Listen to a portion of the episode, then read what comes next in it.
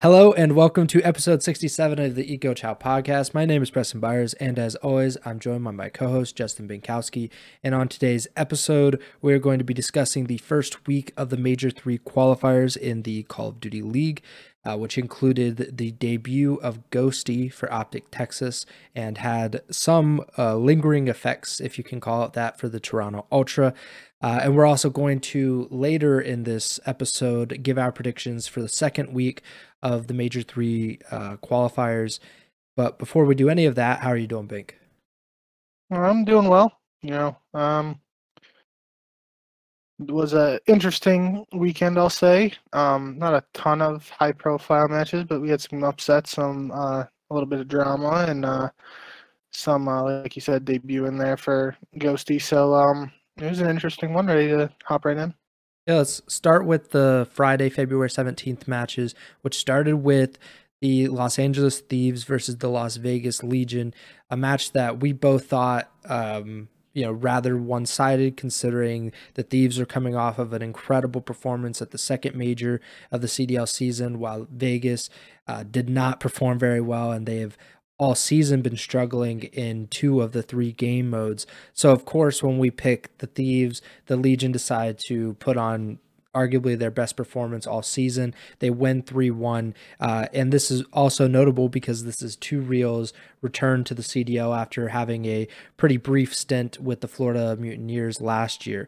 Um, let's get your thoughts on this, because um, I think we both think, or we both thought at least, that the Thieves were one of the best teams in the C D L heading into these qualifiers. And we should obviously mention that these are online qualifiers, so the, the performances on land may not completely match up with what happens online. But we still both thought that the Legion have had so many issues in hardpoint and control that even with kind of the randomness of online, that they would not be able to beat the uh, the Los Angeles Thieves. So what did you think when you're watching and you're seeing the Legion upset the Thieves to start off the week? Yeah, I mean, look, uh, you, you give me ten chances to predict this match, you know, given the same circumstances heading in, I'm I'm picking the Thieves all ten times. Like, mm-hmm. um, that there's... uh. And I was confident in that, in the pick, and, and regardless of actually like pick'em's sake, like, you know, it's just the match you expect uh, the Thieves to win. So it was a, it was a good victory for uh, Vegas, especially with their position in the bottom of the standing. Any win is a good win for them. Um, but especially, like you mentioned, two Real's return to the C D L, his debut with this new team, uh, certainly, you know, didn't get off to a great start, because uh, to start this uh first match of the series here, it was uh, Mercado's hardpoint that the Thieves won two fifty to one thirty, and uh, two Real won twelve and twenty-three. So, you know, in in my mind and a lot of people's minds, probably was thinking, oh, this is over. Uh, you know, two Real. I, I saw some jokes, which I, I don't know if it started last year or maybe it started this year in Challenge, but it was like two point oh Real versus zero point two Real.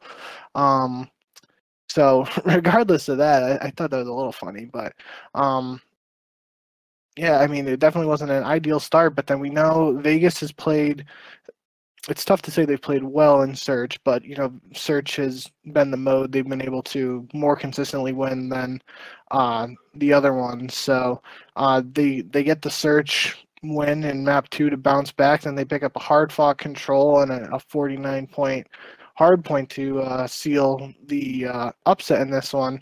And if you look uh, at the, the scoreboard for those last two respawns in particular, two Real went thirty-two and twenty-one in the control, and then he went twenty-six and seventeen in the Embassy hardpoint to close things out. So um, he played better after that first map, and it, it helped uh, Vegas pull off an upset against a really tough team. So um, I'm still, you know, I'm not ready to say Vegas are world beaters or anything like that after just this one win, but like we said earlier, it's an important victory for them, and one that uh, could, you know, help them build some momentum going forward. Obviously, uh, they had another match leader in uh, the week here, so uh, it doesn't really matter in that much of a sense, but, you know, at least at this point on Friday, th- things were looking really good for a strong start for Vegas in the Major three qualifiers.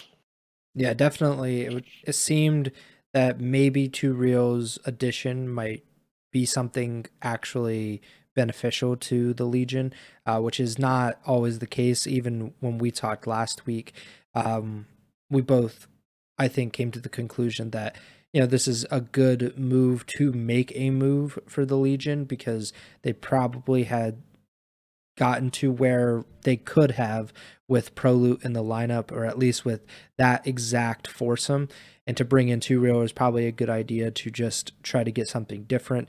Um, of course, we didn't think this would happen, and we saw a little bit later in the week, like you mentioned, that uh, they came back to uh, down to earth, uh, you know, briefly. But um, yeah, a very interesting, very like impressive win uh, for the Legion. Um, and especially for two real, like this is a great first match for him.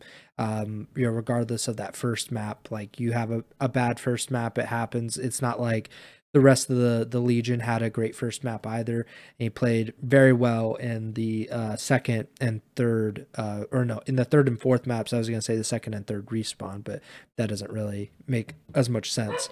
Um, so very impressed with that, but um, I'm also just a little skeptical, because I think this is kind of the the the Thieves' M O to kind of disappoint or not be as strong when they get online. They seem to be more of a LAN team, so I think we just have to take these online results with a grain of salt, to be honest with you. And I, th I think we would be having a very different conversation about the Thieves too, uh, if they didn't get the result that they got on Sunday, but we'll get there eventually. Yeah, of course. Uh, the next match of the week, Minnesota versus New York, um, a, a match that we both picked New York, and we were actually right. This is one of the few times I think, um, no, I, I, looking through the predictions, we actually did pretty well, but um, I thought this was going to be a, a pretty tough match, and it did prove to be a game five, uh, because we've seen with Minnesota that they've, they're capable of, you know, kind of being a, a top tier team, or, you know, a top four or five team in the league. And we've also seen where they've just disappointed and not been that great. Um, New York has been very consistent, I think, so far this season, and they came out and they won um, three two over the Minnesota ROKKR. Uh, what are your thoughts on this match, if you have any?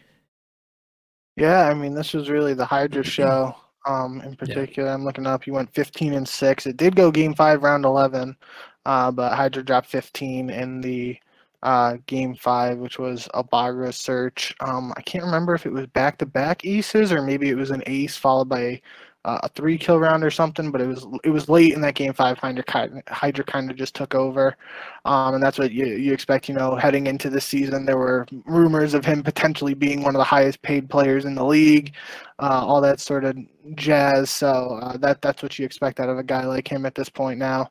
Um, When, when numbers like that floating around, and they, they've won an event this year already. So um, he getting paid the big bucks. Is that's what you, you, you get paid to uh, clutch up in these online qualifier matches. So um, it is interesting, though, that uh, New York didn't win a hard point in this series. Uh, I think that's a little backwards, just in my viewpoint of both teams. I, I expect Minnesota to be a better surge team than New York, um, and then New York to be a strong hard point team. But uh, turns out in this series, Minnesota wins the hard points, and, and New York takes the searches. So uh, that could be interesting, something to keep an eye on throughout the rest of these qualifiers. But um, this was a, a good win, and, and you know, a little bit of uh, revenge for New York after uh, facing the travel issues and then losing to Minnesota first round of the uh, major two in Boston. So um, New York, I, I think I was looking at it, they, they have an interesting schedule for these qualifiers, and, and you know, we'll go through that eventually, but um, it, it was uh, a good win to start things off for them, because obviously, you know, like I said, they just play these guys, and if they start oh and one, um, might be a little bit of a different outlook, but you know, they were able to clutch up in that round eleven and uh, start out oh and one, or one and oh, sorry. And I think this was the match where Hydra, he was drinking uh, McDonald's Coke, and uh, people were attributing that to his success in this series, which, I mean, I, I'm not a Coke guy, so I can't confirm nor deny that, but... Oh, I can. Shout out F three. F three was the one who I, I he might not have been the originator in the C O D scene, but I he was the first time I heard about it. He might have tweeted or said it on stream or something about, like, you know, how, how much he loved McDonald's Coke. And uh, it, it's I, I know in particular the one closest to me, the, the Coke just hits different there. So um, obviously not for me uh, in comparison to these guys playing on McDonald's Coke, but um, I can at least attest that McDonald's Coke is is the truth. Yeah, maybe I should, if I, I should start playing C O D again, I'll just exclusively drink McDonald's Coke to see if it helps at, at all. Um, let's go to this next match because this has had some roster implications uh, with it. The Toronto Ultra versus the Boston Breach. Um, Pretty, pretty interesting uh, just to start the series because you had uh, Beans's, like, I don't want to say debut, but his yeah. debut as a starter uh, for Boston after Method's retirement following the second major. Beans came in uh, in the little break. Um, so he was playing his first match as a starter for the Breach. And Toronto, um, I think we both thought, and I, you know, I think we both probably still think, Uh, one of the better teams in the game. Um, I mean, just looking at the standings, they are one of the best teams. And third place, and, yeah, third, yeah, third place is uh is pretty good, I think, in the C D L. Um, so we weren't expecting anything to kind of change. Uh, maybe a little bit, you know, improvement uh, as they get used to this roster. But um, things changed. A three one for Boston. Uh, ended up resulting in a roster change for the Toronto Ultra, with Standy being benched and uh, Hicksy, if I'm not mistaken, um, being brought in to replace Standy. And there was some drama about this, um, but uh, first let's just get your thoughts on the match and uh, Standy being benched by the Ultra. Yeah, so to start with the match, I, I, obviously I was very surprised with Boston taking this one, kind of like you said. Um, you know, this was wasn't Beans' debut, but it was his first online match as a starter uh, for this new Boston team following Method's retirement. And uh, you know, Toronto was your pick to win Major Two. They were looking like one of the best teams in the game over the last couple months.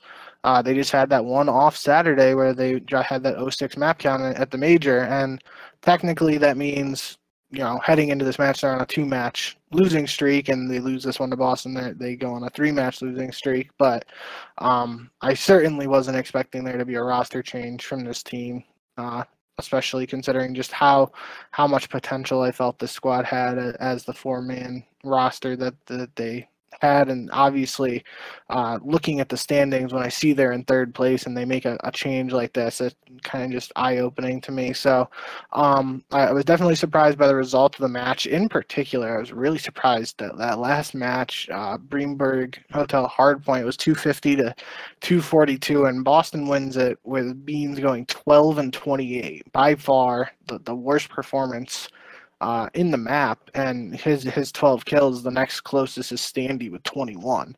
So like it, it was a really not a, a great showing out of Beans, but it didn't matter because they got the win in the end. So um, that that was a little weird uh, in my eyes. Even in in the first hard point, Beans went nineteen and twenty-nine, which was uh, the worst performance in in that map as well. So. Um, Might be some concerns there just based on this match. Obviously, they they had a uh, another match after this, I believe. Yeah, they they played the very next match after this. So, um, but just after this initial match, I I, I wasn't really sure what was going on with Beans. There was some banter between Scrappy and Beans on Twitter after too, uh, so that's always fun. But yeah, I mean, it doesn't really matter. We've, we've said it many times in this podcast. Stats don't matter if you get the win. So, uh, Beans did enough to help the squad get a dub, and it was a big upset in my eyes. Yeah, definitely a big upset. Um, I mean, like we said, Toronto, one of the better teams in the in the in the league, um, one of the higher teams in the standings. Boston has kind of struggled with a little bit of the consistency so far this season, and we didn't know obviously how this was going to go with Beans in the lineup replacing Methods.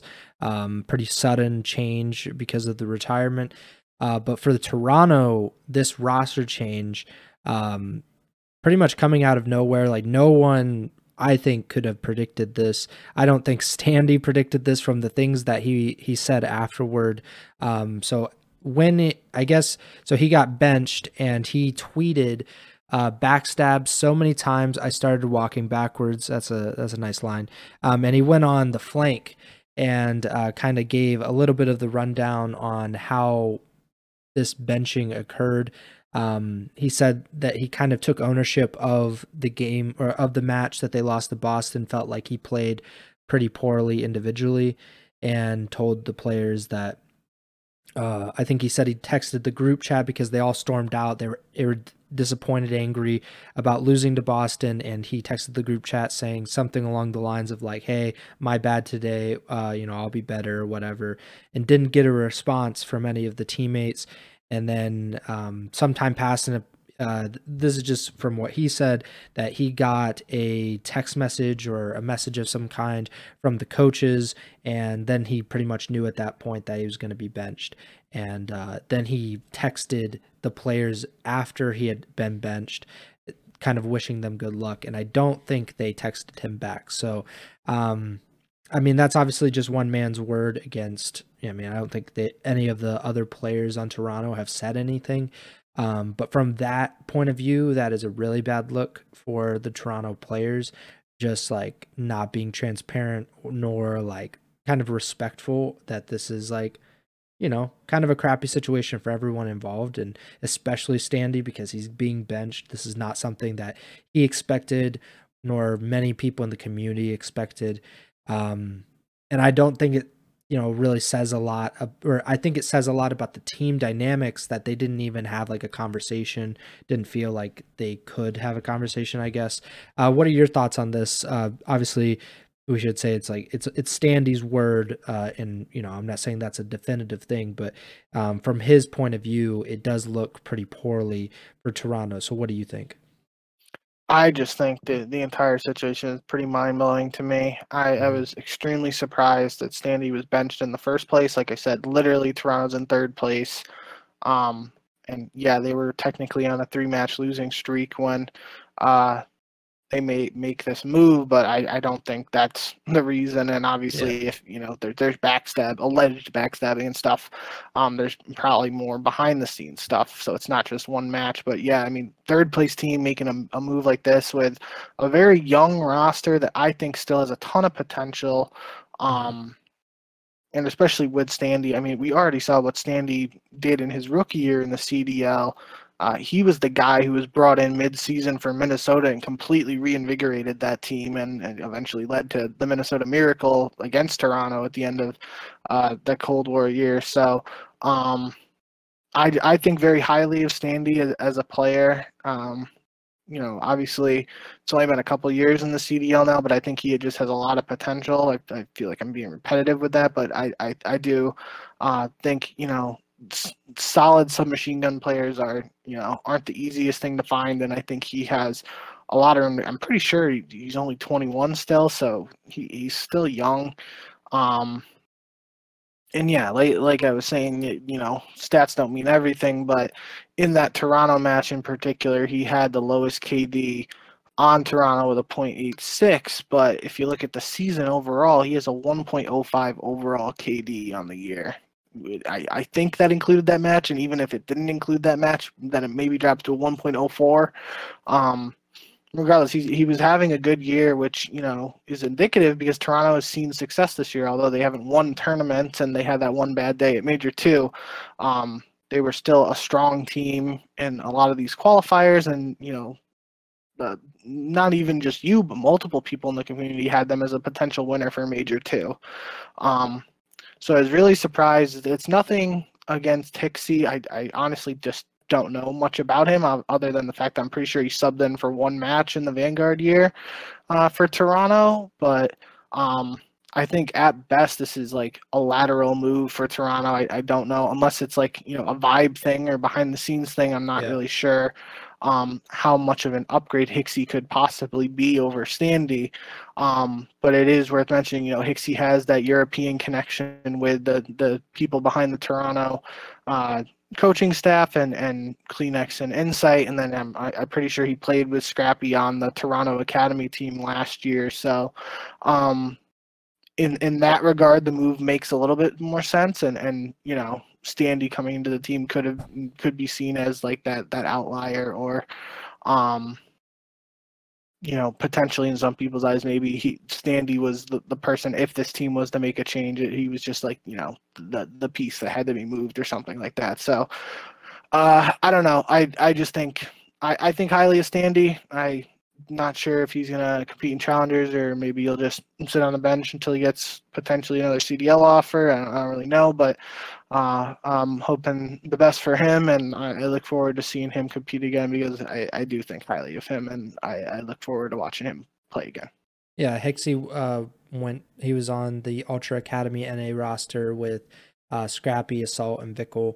Um, so, I mean, obviously there is a connection there, and he's been a part of the Ultra organization at least for a little bit. Um, as for the reason for this, I have to think that it's a vibe thing. It's it's more of a personality or like a um, a chemistry decision, because it doesn't make any sense, you know, based on like what we're seeing, to make this move so quickly, right?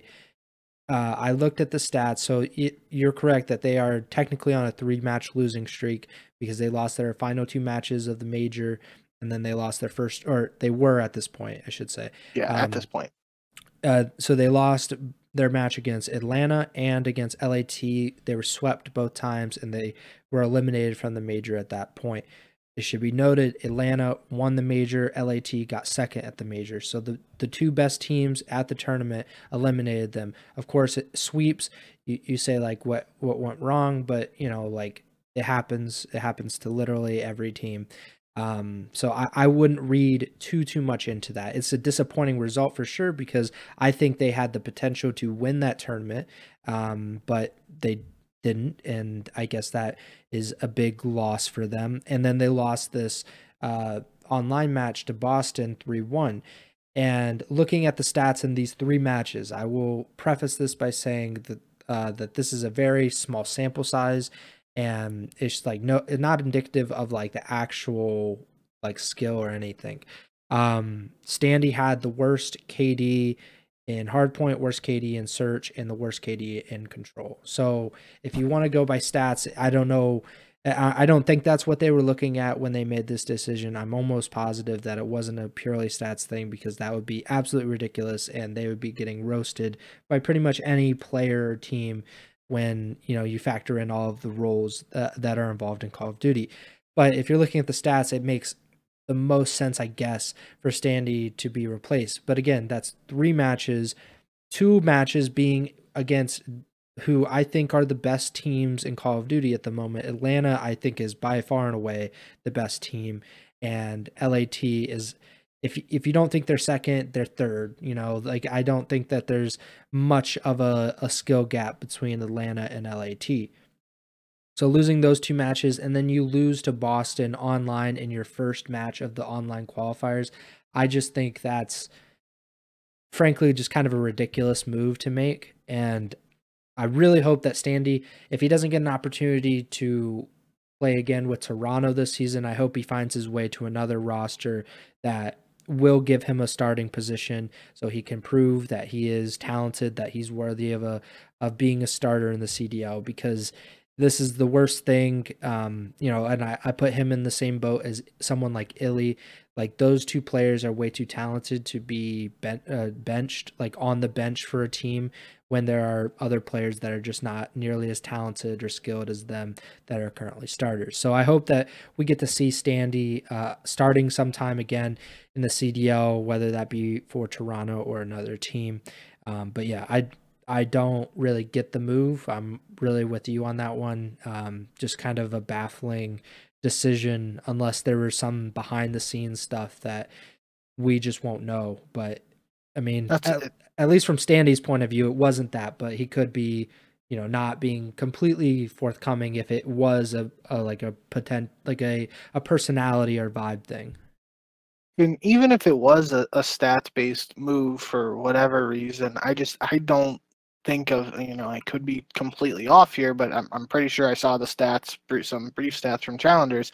I, I just don't think of Hicksy as like the, a superstar S M G who's going to come in and drop a one point two, right? Like, um, that's a, if if Standy is not playing well statistically, then um, potentially trying to bring in a, a, a heavy slaying sub could be the answer, because you have Kleenex, who's going to be that guy just flying around the map, and there's going to be tons of maps where he just goes thirty and thirty, thirty-five and thirty-five, just a ton of engagements and going one for one with kills and deaths. So um, having another sub to pair alongside him who, you know, can either match his pace or uh, be that guy behind Kleenex entering to get his trade, um, that that's going to be where some of those numbers come in. So I don't know. I just... I, I think it, it will definitely be interesting to see how Hicksy performs for this team going forward. And uh, kind of like you said, I, I will be excited to see if Standy gets another opportunity, and I will definitely be excited to see his first matchup against this team if that happens this year, and I hope it does. One last thing before we move on, uh, and I just remember this as you were talking, but I'm pretty sure in the offseason it was... Uh, a thing that was being rumored that Hicksy and Scrappy were going to get called up to be paired with Cammy and Kleenex, if I'm not mistaken. Uh, or not Cammy, uh, Kleenex and Insight. Um, I do remember that now, yeah. So I, I, I believe that was the rumor that they, that they were going to bring up two from Ultra Academy N A, and they were going to pair them with two current Ultra starters. Um, I wonder if that played a factor at all, that they had been thinking, you know, rumored, uh, I guess, to be thinking about Hicksy in the offseason. Um, it, it's just something that to uh, to wonder about, like the Ultra, like management or the Ultra roster building at this point, because this is the first time that Marky B hasn't been a part of that process, which is uh, definitely... uh, definitely something to, to think about, because Marky B has been... kind of like the head guy, at least for the roster building, for three, four years. And then he went to L A G uh, and became uh, their guy. And now they don't have that. So they, they went with Standy in the offseason, a very surprising move, at least from my point of view, to bring him in in the first place, because I figured that Minnesota were going to try to do their best to keep him, or, you know, I just didn't expect Toronto to go for him.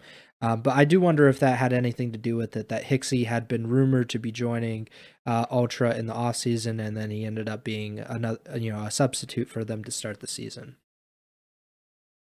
So um, something to to keep thinking about. Um, we will have another Toronto uh, match to talk about with Hicksy, uh, you know, starting uh, a little bit later in the show. Um, Let's kind of uh, pick up the pace, I guess, uh, because we're already about half an hour in, and we've only gotten through three matches. Uh, so Boston versus London, nothing um, too, too surprising uh, here, although I did pick London. I didn't feel very confident, if I remember correctly, because I felt that, um, well, one, Boston, I did not know what they would look like with Beans, and London, I just never feel confident in London. So I, I ended up going with the Royal Ravens, and that decided, or that turned out to be a bad decision for me. Uh, Boston win this three two. Any thoughts on this match? I just think it's important. You know, we were talking just now about the, the Beans performance in the Toronto match, especially struggling in that, uh, that game four hard point. He ends this series with a uh, one point three two K D, seventy-four kills, most in the series. So uh, obviously there's, in both of our eyes and many people's eyes, a, a big difference between playing against Toronto and playing against London. But nevertheless, this was a, a good, it was good to see Beans have a solid performance, especially after uh, not having the best map for against Toronto, even though it was a win. So two and oh week for Boston. Next match of the week, Atlanta versus Florida. Not a surprising result. Florida had made a bunch of roster changes heading in, and Atlanta, best team in the game, coming off of their major two victory.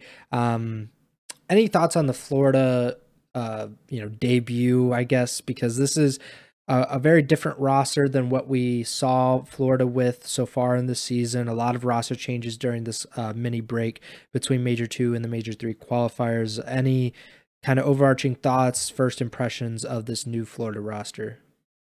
Nah, I mean, I I think this is, you know, even if FaZe weren't the reigning major champions, Uh, in my eyes, they're still the best team, so this is literally the hardest matchup any team could have yeah, as definitely. Their first match for a new squad. So very hard to have any takeaways from this Florida team, I think. I, I still like uh, the concept of the changes they made. It's just hard for them. You know, I, I'm not expecting them to come out and pull off an upset in uh, this matchup here. So, um FaZe took care of business, and you know I still want to see more out of Florida, so I, I don't really have much uh, in particular. It's for, I I just feel like it, it's unfair to judge Florida based on this match. Yeah, uh, yeah, it's a, a bad match to kind of get a gauge on where they are as a team.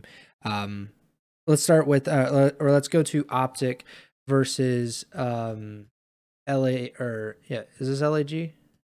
Optic, yeah. yeah, Optic versus L A G. I lost my place there. Um, so Optic starting with Ghosty for the first time. Uh, his C D L debut, his pro debut, which is really wild. Um, we talked about it last week, how he pretty much like the first guy in over a decade to play for Optic without, you know, having been a pro before um, as a starter. Uh, so a lot of I don't know if expectations are the word, because we use that word a lot with Optic, but it was definitely a pretty highly anticipated match just to see how he would play with this new roster. Um, and overall, I think like he, he performed pretty well, uh, all things considered, but he definitely wasn't the Optic player that people were, you know, talking about um, after this match. That would be Hook. Um, and in particular, that game five, uh six one S and D win, he ends up going fourteen and one in the map, just like really really carries Optic to the win. Um pretty dominant uh victory for them as a team, but uh, a really dominant showing for him as an individual. Uh your thoughts on Hook's incredible game five and Optic's first win with Ghosty on the roster? Yeah, I mean, I'm I'm pretty sure Nameless tweeted it. Yeah, Na Nameless like beat me to it, because I was thinking it, and he I saw the tweet, so I didn't tweet it after. But that was literally, it, in my mind, I'm I'm thinking of flashbacks to young Hook the Nuke back in A W, just absolutely dominating kids. Like that was prime Hook showing up when Optic needed him, and you know, obviously. First online qualifier match, so not the biggest stakes and certainly not the most important match Hook has ever played in, but it was a, it was a good win. Um, obviously, starting one and oh is better than going oh and one, so um, wasn't the toughest team for them, but you know, L A G pushed it to a game five, or uh, actually they, they won two and three, so Optic were able to uh, rebound from going down two one to force a game five and then just dominate in that one. So Um, that was good to, good to see. I think in particular too, if I remember, the the the game one Hotel hardpoint was just pure dominance, two fifty to one twenty-seven. Um, Your boy Joe Deceives not having a good time on that. Yeah, map. Did not have a good time in that map. And then in the second hardpoint, Shotzzy went thirty-four and twenty-six. Uh, I remember he was absolutely piecing in that one, and it was kind of overlooked just because of Hook's performance mm. in map five. Um, but I will say, too, just in general, Exceed had a really good series, too. He dropped twenty-two kills uh, in that game one where L A G just got dominated. That, that was the most in the entire kill, or in the entire lobby. Uh, Hook had twenty, which was the most on Optic, and this next closest on his team, Arcides and Assault, both had twelve. So uh, Exceed played really well there. He had twelve kills to lead map two. Um, he had twenty-one in, in the control, which is, you know, decent. And then he had thirty-two again uh, in game four, which was just behind Shotzi's thirty-four. So Exceed played really well in a losing effort. Um, but like you said, it was really that the Hook the Nuke show in game five.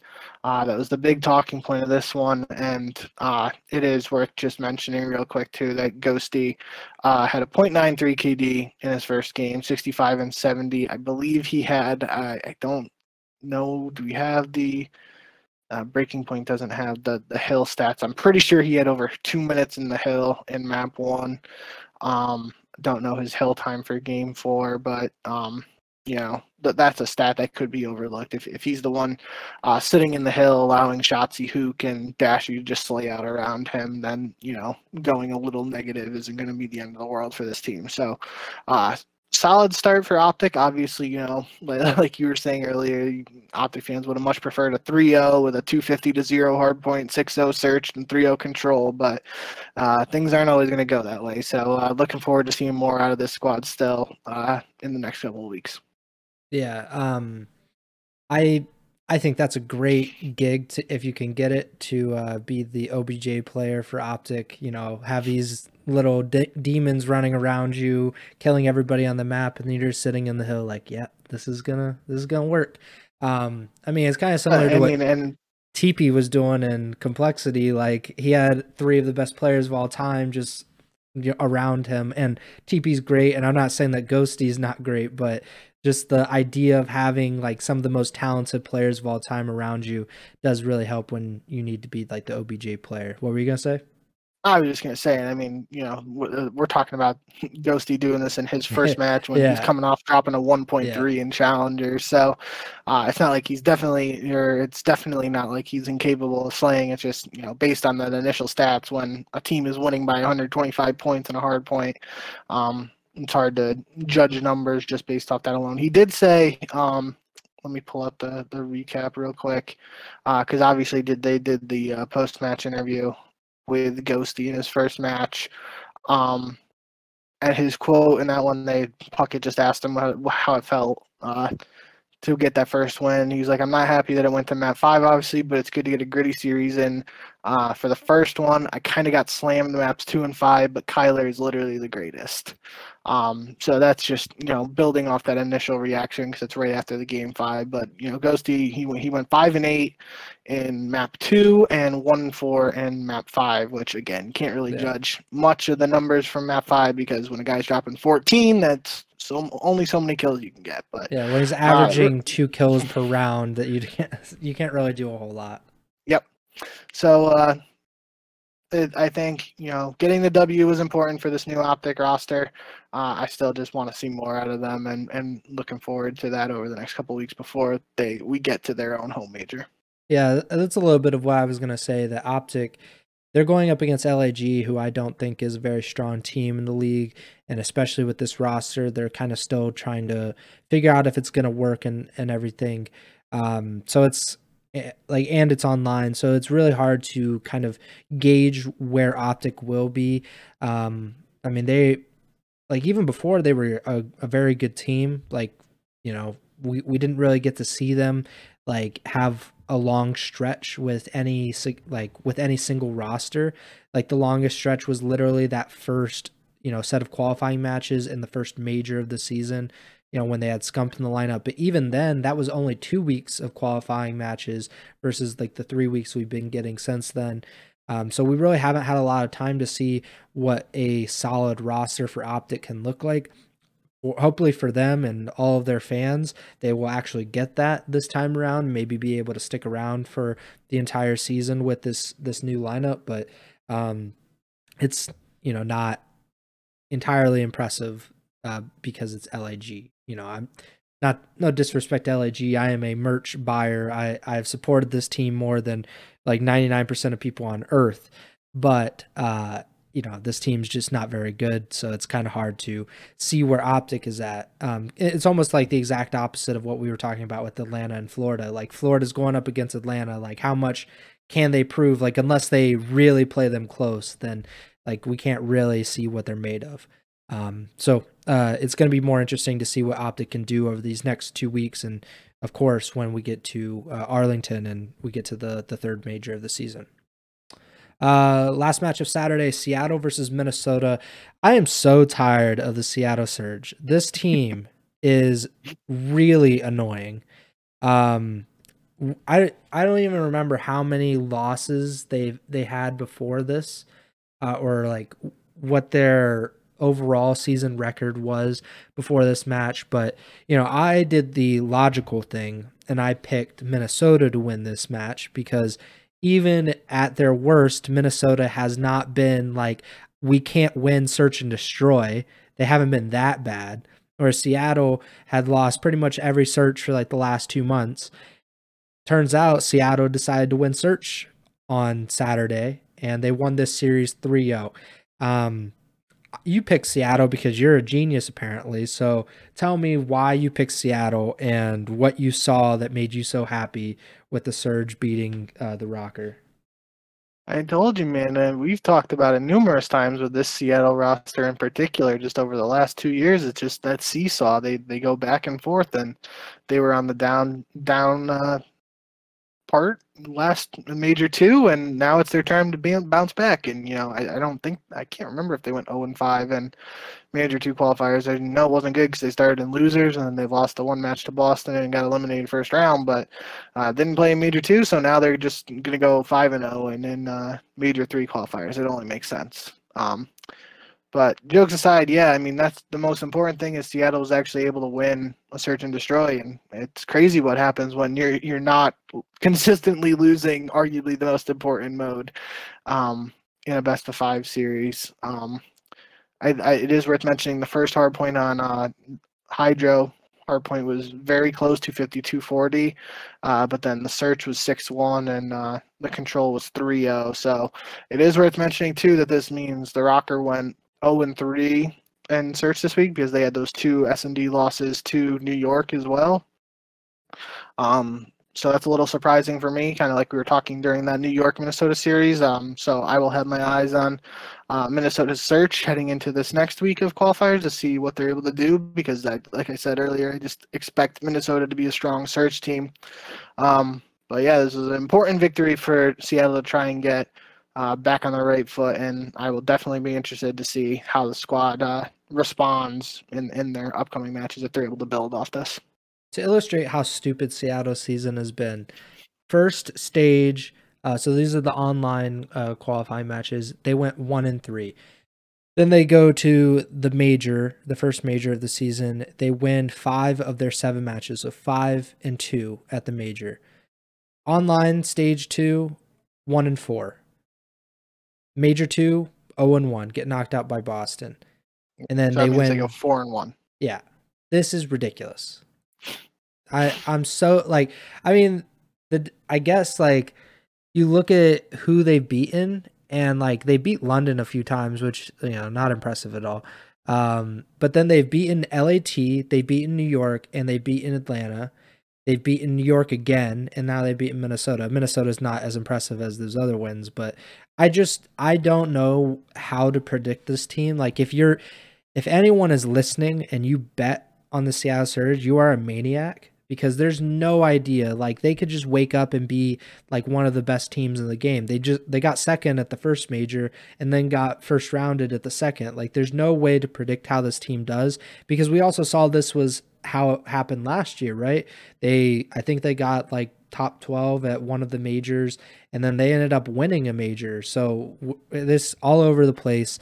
Um, definitely. I, if, if I could just not pick their matches, I would, but you know, I'm a man of my word. I will pick their matches and probably get it wrong. Um, which is really annoying. Uh, Sunday, February nineteenth.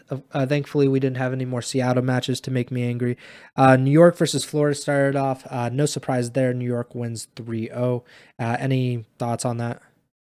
Same thing as the Atlanta match, man. I mean, literally, Florida has to play the Major One champs, or they play Major Two champs followed by Major One champs. Uh, not not surprising. They they weren't able to win a map. I, I guess that's noteworthy, but still, I, I need I need to see more. Just bigger sample size from the squad before I can properly judge them, I feel. Well, good news is it'll probably get easier from here because you don't have to play Atlanta or New York. You would think, but uh, it actually doesn't. Yeah. I mean, it might get like one percent easier, but it's still like, you know, it's it's going to be pretty difficult. Um, yeah. Vegas versus Toronto, uh, we've kind of like teased this earlier in the show. Uh, this was the first match for Hicksy as uh, a starter for the Ultra, uh, replacing Standy in the lineup. And this was also the second match of uh, Vegas's week after having that really big win to start the weekend, uh, beating L A T. And of course, Vegas, they have a you know very high, and then they ended up losing this to Toronto. Uh, what did you think of Hicksy's debut, and uh, what did you think of Vegas kind of coming back down to earth after their win over L A T? Uh, this was a, a banger search in this one too. I don't, I don't know the exact number, but there were multiple ninja diffuses in, in this one, um, and it went down to around eleven. Um, so again, we've talked about Vegas' search. Uh, that is the only thing they were able to win here, but uh, outside of that, Toronto had uh, was pretty much in control for this series. Um, I think, you know, looking at the stats overall for the series, it kind of illustrates what we were talking about with that uh, the roster change. You have Insight going fifty-seven and forty-five for a one point two seven. So it's a good K D, but very low interactions, especially compared to Scrappy going eighty-one and fifty-nine. Uh, it's a, a one point three seven, so it, it's a higher K D than Insight, but he literally has more deaths than uh, Insight has kills. I mean, even eighty-one kills compared to fifty-seven plus forty-five would be one hundred and two, so I guess it's not that close, but uh, you know what I mean. It's just in, mm-hmm. Insight's playing a little bit slower than Scrappy, so Scrappy has more interactions there. And then Kleenex seventy-two and seventy-one. That's like I was saying earlier. He's he's going to be that sub guy going in, uh, high interactions, uh, trying to you know set the pace, entry into objectives, all that. Uh, Hicksy has the lowest K D with uh, sixty-four and seventy-five. So I think that kind of breaks down the roles a little bit on this squad. Um, It's just Hicksy is kind of going to be that role player in my mind. And um, if, if Insight and Scrappy are able to slay behind Kleenex, then it really, you know, doesn't matter that much. But uh, obviously still one series here. Uh, going to have to see more of the squad before we can properly evaluate them, uh, as we're I'm seeming to say about a lot of these teams right now. But, I, I mean, again, it's it's online C O D, and at most it's two matches of online C O D for, for some of these rosters. And in cases like this, uh, with a, a mid-weekend change, it's literally one match. So uh, tough to get a good baseline of, of some of these squads, but um, I, I do think that that breakdown of just uh, Toronto's stats for this series uh, kind of illustrates just my mindset of, of what I expect from this squad.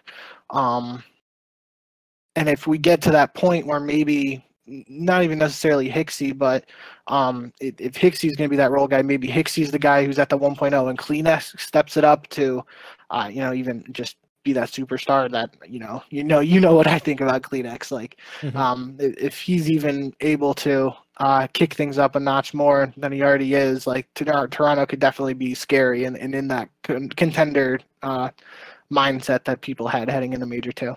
Yeah. Uh, last match of the week, Atlanta versus L A T, something that we were both looking forward to. I think it was the most anticipated match of the uh, the weekend, the rematch between the two grand finalists uh, for the last major. And uh, I don't want to say that I told you so, but I told you so. Uh, L A T, you know, I, I still think Atlanta, uh, until it's on LAN, until I'm proven otherwise, I think Atlanta is the best team in the game. But when it comes to these online matches, I think there's a little bit of a difference when it comes to L A T and FaZe. Um, even though L A T I don't think is a particularly strong online team, I just think when they go head-to-head, it's a little bit different. Um, and L A T did end up pulling this one out three one. Um, and it wasn't, you know, that close, um, at least in the hard points. They weren't like super tight, uh, but FaZe did end up winning the search. Um, any thoughts on this as we wrap up uh, our recap from the week? I mean, I was expecting Thieves to be one and one this week because mm-hmm. I was expecting them to beat Vegas and lose to Atlanta. So um, same record, but just very different outcome for both yeah. of their matches in my mind. So um, it is worth mentioning, like you said, Atlanta was able to take the search. They still are incredibly strong in Search and Destroy, by far the best Search and Destroy game team in the game right now. Um, there's just that, that control came down to a game five, but the Thieves kind of, uh, you know, a, a two fifty one seventy-two map one win, two fifty one ninety-five.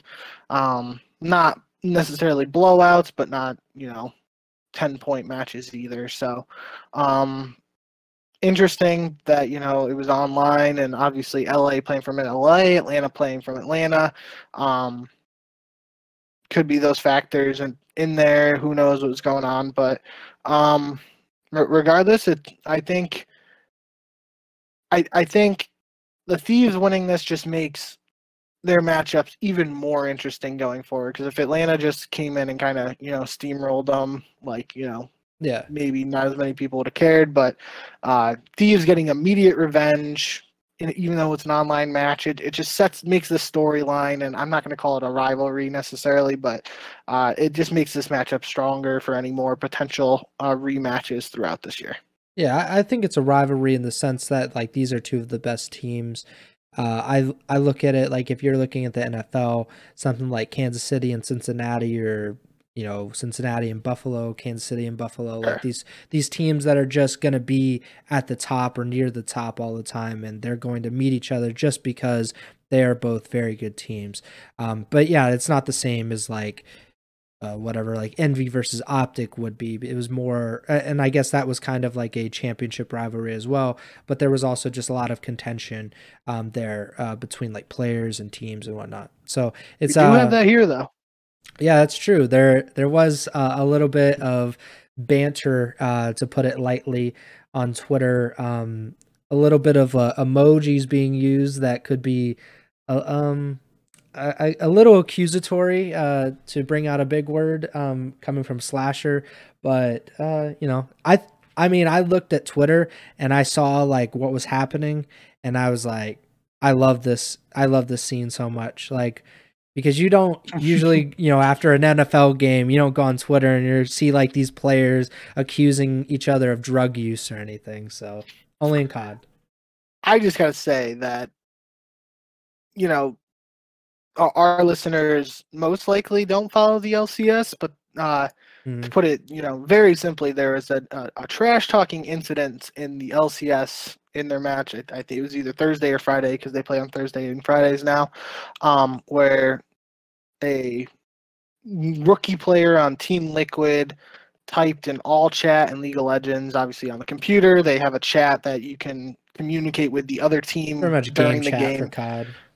But you not audio. It's it's yeah, messaging. Yeah. Um, and he uh, uh, allegedly said like that Cloud nine was worse than, um, or that Cloud nine's Academy team was better, or Liquid's Academy team was better than Cloud nine. I don't remember exactly, but it was it was an insult towards Cloud nine about being worse than a Academy team, either Cloud nine's or Liquid's. Regardless, um, there was in-game trash talk. Then post-match, the um, Cloud one of the Cloud nine veterans did not shake hands with the player who typed that in the game, and League Twitter was set ablaze over over there not being a post-game handshake. And all I'm thinking in the back of my head is, that sounds like a regular day at C O D. Yeah.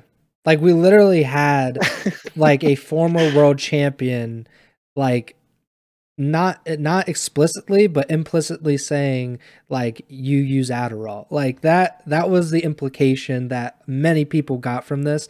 And then we had all of the drama about Draza's girlfriend like blocking people on his account, like that was funny. And then we have Draza and Simp going back and forth about stair glitching. Like, I mean, honestly, Draza is very good for this this C O D community, because he's had a few incidents where it's just like he brings the entertainment aspect of this of this scene that we've kind of missed with some of the retirements that have happened over the years, Aches being one of the biggest. That, like, we just never got it fully replaced. But Draza is doing his best to keep up his part. So I, I very much appreciate him for that. Yeah. But again, um, I mean, I guess we could just mention, because, you know, we're we're almost an hour, but I think we should mention about the, like, the snaking stuff that, you know, Jem, Jem brought it up in our group chat. And a lot of people were talking about it just, you know, as the games are happening. That's pretty much like a weekly occurrence that there's like a snaking, you know, discussion on Twitter. um I think everyone knows what snaking is, but it's, you know, for the people that don't know what snaking is, it's just literally hitting your crouch button over and over again, and like, or, you know, you can go prone, and it's pretty much, it makes it impossible to kill you, because you are essentially just like up up up up up or up down up down up down like behind a counter, and it's ridiculous. It's just a it's something that's happened I I don't know for like a decade now in C O D, like, or or close to it. Uh, but the biggest offender, or the people that, uh, or the person that people accuse the most of doing this, is Celium. Um, you can do it too, FaZe Up. Uh, he's he's pretty good at it, I'll say. Um, and it's been a big thing. Uh, I guess what's your take on snaking and like its place in C O D and like all of the discussions that have been, you know, happening around this issue for the C O D community? Yeah, I, I could talk about this for a while, but I'm not going to do that. Um, the, the T L D R version, at least in this match in particular, the drama was apparently around stair glitching, which I didn't know was like as big of a, because like they were they were talking about it on Twitter, like it, it being G eight and stuff, and um I guess like maybe I've seen it in game, but I, I didn't realize it was like as big of a thing as it like actually needing to be G eight. But mm-hmm. apparently like if you're on one of the lower steps of a staircase, you can still see like as if you're on the top and the other team can't see you or something to that effect. There was a screenshot um where Slasher was saying like no, he's not doing that, he's he's crouched at the staircase or whatever. But yeah. um regardless of that, any anything like that that is, you know, it's not, you know, a gun or an attachment you can put on a gun. It's incredibly difficult to police, especially snaking, as as you mentioned. um In my experience, snaking was really bad in the original M W three. Uh that was my first taste of it way back in the day. And then I feel like for a while in some of these games, like like you know, there was blur glitching and and Black Ops two, but like, you know, I, if I think about Black Ops two, I don't really think about snaking. I don't really think about uh-huh. it in Ghost that much. Obviously the jetpack era, it wasn't as much of a thing. It's really just the slide canceling era in the more recent years where it became super prevalent. Um and I say not in the jetpack area, but I W snaking was really bad. There yeah, was that, that whole saga with like Splice, and it was even Cilium uh mm. snaking on one of those pedestals on a, I don't even remember, I think the map was called Scorch. I don't I don't even remember yeah. the, that game enough. That's the but, one I remember um, like where I was like, oh, this is probably yeah. a really big issue. Regardless of all that, just the, the act of snaking is is so hard to police and G A, mm-hmm. where it, it's gotten to this point now where it's literally all the pros are like, there, there's nothing we can do about it, so everybody's just going to do it. And until the developers step in and make it so that you cannot snake. They kind of did it in Cold War, but it was still like you were able to do it a little bit, but it wasn't as bad. Like they, they made it so like, um, I forget their exact wording, but it was basically like if you did like the, the crouch, stand up, crouch, stand up like twice, after that, if you tried to do it a third time, it was super slow mm-hmm. and you weren't going to get that same animation. Um, until the developers do something to just completely eradicate the ability to do it. And obviously it's really hard. I, I don't know anything about developing games, so I, I don't know how you could do it, because literally like in my mind, the, the, the way you would do it is just remove being able to crouch and crone, which would be a major shift in Call of Duty. So you would have to balance trying to fix snaking with not removing those uh, that, that, that movement or ability to go to crouch and prone. Um, on, until something happens on the developer side in-game, it's just going to be something that is seen in in-game, especially now. Some of these maps, like Hotel in particular, that one control point in the restaurant, like you just see, I think it, the, the phrase I've seen thrown around is like tornado snaking or something. They literally are just snaking in a circle because there's five entrances in that point, and you're just snaking, looking at all five in a circle, going back and forth, back and forth. Um, uh, until something happens on the developer side, it's going to be extremely hard to uh, adjust it, because mm-hmm. we, we've seen in the past, even the, the pros have tried to G A it and police it themselves, and it's just impossible. And I, I, I think I, I think it was Tiny who was uh, briefly a sub for the Minnesota ROKKR in the in the first C D L season. I don't think he ever actually played or anything, but he's a he's an S and D kid. Um, I forgot the actual tweet. It might have been with Prolute actually, but like there was a C M G uh, match or wager he was playing, and they got forfeited in a round because um, the the player he was playing with, I believe it was Prolute, but I'm not going to say it just in case I'm wrong, um, got accused of snaking, and it's actually banned on C M G. And it was like one of those things where he was behind the bomb, and he, he proned behind the bomb to try to plant it, and then he went back up, and he went down to reload, and he popped back up. And you, it's one of those things where it's a gray area where it, it, it definitely, after watching the clip, I could see how it was construed as snaking, but it's kind of like, what do you want him to do? You want him to just stand behind the bomb, yeah. reload, and get shot? Um, so that's the thing with me. Like there, there are so many instances in C O D where a player runs out of ammo, just goes prone behind something to reload, and then pops back up really quick. Is that sneaking? In my eyes, no. But, you know, based on the circumstances in game, other people could think that's snaking because they aren't there in the previous engagements yeah. to see what led to that player having to, you know, go through laying down and reloading all that. Um, so I kind of went on a tangent there, but um, I, I could even talk about it more. I, I, I'm super passionate about it. I just think it is unfortunate that it is something we're going to have to deal with. But like I said, until... Uh, developers step in and, and just find a way to reasonably fix it. Because again, I, I think getting rid of going prone and getting rid of crouch is probably the easiest way to do it, but that just completely changes the game.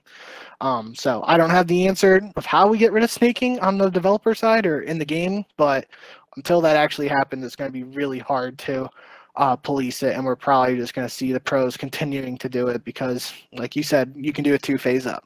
Yeah, I, I fully agree with you. Um... There's just, I, I said it in our group chat, but if you're in a one v one in, you know, game five, round eleven of a oh, major yeah. champs, and the difference between winning and losing is you snaking, almost all of these players are going to snake. And then they'll just be like, yeah, I did it. Like, I'm sorry or whatever. But like, I'm still cashing the check. I'm not giving no. it back. And it's...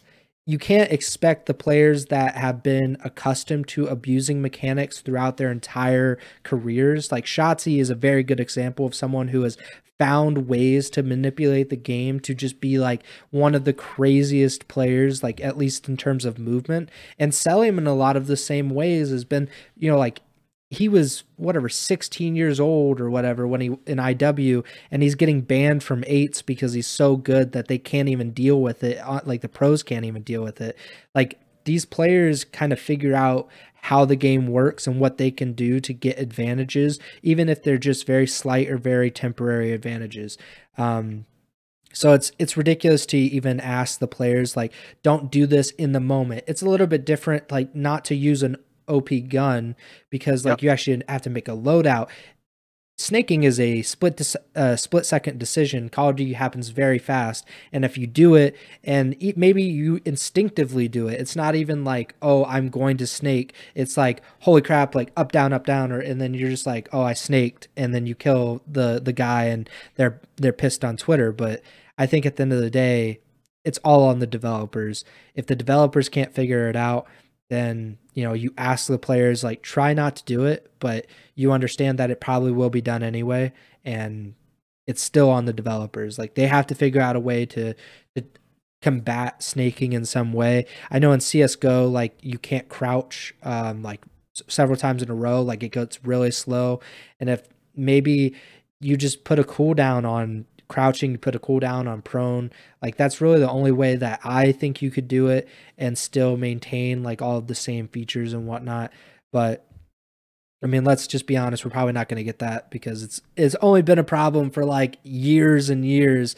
So yeah, I, I I don't think anyone should get their hopes up, but that would probably be the best solution if, you know, if anything were to happen. But I think we both know that nothing will happen. Um, which is unfortunate, but, you know, we're not surprised at all. Um, yeah, so let's talk uh, about these next uh, week of matches. Um, before we do that, uh, pick 'em records. So you are forty-six and thirty-six after a seven and three week one. I am forty-three and thirty-nine, uh, so three games back after a six and four week one. So a little bit of room to make up for me, but uh, we both had a relatively good week. I will blame Seattle and London for not making up any ground. Um, so Major three week two uh, qualifiers, we get uh, another ten matches. Friday, February twenty-fourth, we start off the week, Atlanta versus London. I'm going to go with Atlanta, but I'm expecting London to win now. Uh, I'm assuming you're going to go with Atlanta as well. I most definitely am. Toronto versus Optic. I think I have to go with Optic. I'm just very unsure about this Ultra roster. What about you? Yep, I'm going with Optic too, but I think this could be a good one. Uh, still, technically, we've seen one match of both of these teams with their latest roster, so a um, little bit of a honeymoon phase potentially for both squads, and both squads were uh, in the top half of the standings before these roster changes too, so uh, expecting this to be a good one either way, but I'll go with Optic. Final match of Friday, L A G versus Boston. I think this is going to be a pretty interesting matchup. Um, I don't think either of these teams are very strong. And I, I think I have to go with Boston. I, I really don't have any confidence in either team, though. Yep, I'm going with Boston, too. They are two and oh, so... Yeah, but, uh, yeah, I'm not... Not feeling that pick uh, really at all. Saturday, February twenty-fifth, uh, starting with New York versus Toronto. Definitely not picking against New York at this at this point in time. Yeah, I'm going with New York too. That's this is I, when we were talking about Florida for some reason I mixed it up with Toronto, but I knew uh, so, so Toronto plays Optic and New York back to back days. It's a pretty tough schedule. Yeah, but uh, I, I'll take New York here. Seattle versus L A T. Um, who who knows? This is like just. Just flip a coin. Um, I'll go with the Thieves because, like, I can't pick Seattle. Like, I, with a good conscience, I cannot pick them at their point in time. They are just too unpredictable, too wild for me. Um, who are you going with? Yeah, I can't take Seattle here, so I'll go with L A T. Florida versus Boston. I'll go with Boston. Definitely not feeling Florida. I'm going with Boston, too. That means... I four and oh potentially for Boston, which would be pretty wild considering circumstances. Atlanta versus Vegas. Um, I I so want Vegas to win just to just for the memes, but uh, I'm going with FaZe. A lot of chalk here. I, I got to go with FaZe too, but you know, FaZe plays London and Vegas. Maybe they they uh, come in a little lackluster or just, mm-hmm. you know, thinking easy matches on paper and somebody catches them by surprise. But um, got to expect FaZe to win this one. The only thing with that match is Vegas is also a very good search and destroy team. Um, I mean, Atlanta's, you know, the best search and destroy team at the moment. But, you know, if there's a team that could steal the second map, they just have to really force it to a game five, which is a lot easier said than done for, for Vegas at this point. Um, Sunday, February twenty-sixth, L A G versus London starting it off. I'm going to go with L A G, but, you know, I, you know, I'm not going to watch that match. I'm going to have to, I'm going to have to ignore the stream at that point. I'm going with L A G too. Minnesota versus Optic. I'm going to go with Minnesota. I don't, Ooh. I, I like Minnesota, so I just need to pick them at least once. All right. That's our first different one. I'm going with Optic. And Florida versus Seattle. Oh, my Do God. It. Do I'm, it. I'm definitely not picking Florida, so it's going to be Seattle. I I can't do it. Like, I mean, I, I don't want to pick Seattle, but I'd much rather pick Seattle than pick it was, the Mutineers. You were saying earlier that you didn't want to pick Seattle for a match, and I saw this one. I was like, oh, my God, this is going to be so funny. I was hoping you would do it, but, uh, yeah, I'm going with Seattle, too. Yeah. This is ridiculous. Uh, a lot of chalk this week, but also, I mean, kind of that chalk is just some bad teams playing other bad teams or mediocre teams playing other mediocre teams. It's going to be um, a pretty, obviously, interesting week because we'll be going into our final week uh, next weekend, um, going into, like, the qualifiers and whatnot. And it could have some pretty big seeding implications, especially if, you know, Seattle somehow goes like two and oh this week. Then, like, I have no idea what I'm supposed to believe heading into the final weekend of qualifiers. Um, so that about does it for the show. Make sure to subscribe, like, or follow the feed wherever you're listening or watching on Spotify, Apple Podcasts, YouTube, et cetera. Make sure you give us a five-star rating on Apple Podcasts and Spotify. Give us a thumbs up on YouTube. Follow us on Twitter at jbink with two Ks, at Prez Byers, and at Ego Child Podcast. I told Bink earlier that I'm going to really try to be more active on the, the podcast Twitter, you know, post more clips and stuff, um, you know, interact with anybody that's listening or wants to tweet at us. So uh, at Ego Child Podcast on Twitter. Um, next show will be um, one of the last days of the month, uh, either February twenty-seventh, twenty-eighth, uh, which means that Uh, the podcast will probably be going up like the twenty-eighth or the first of uh, March, which is crazy that we're already going to get into March. Uh, but next week we'll be, you know, covering the matches uh, from this upcoming week, uh, talking about any any major things that are happening, kind of going through the, the matches like we do. And then we're also going to give our picks for the third and final uh, week of qualifying matches before we get to Major three. But yeah, that about does it. Uh, Bink, take it away. Yeah, nothing much from me. Thank you guys, as always, from tuning in. Should be uh, interesting matches this weekend, and uh, hopefully you guys tune in, and we have some good juicy bits to talk about next week. But uh, until then, thanks again, and remember to send the chow.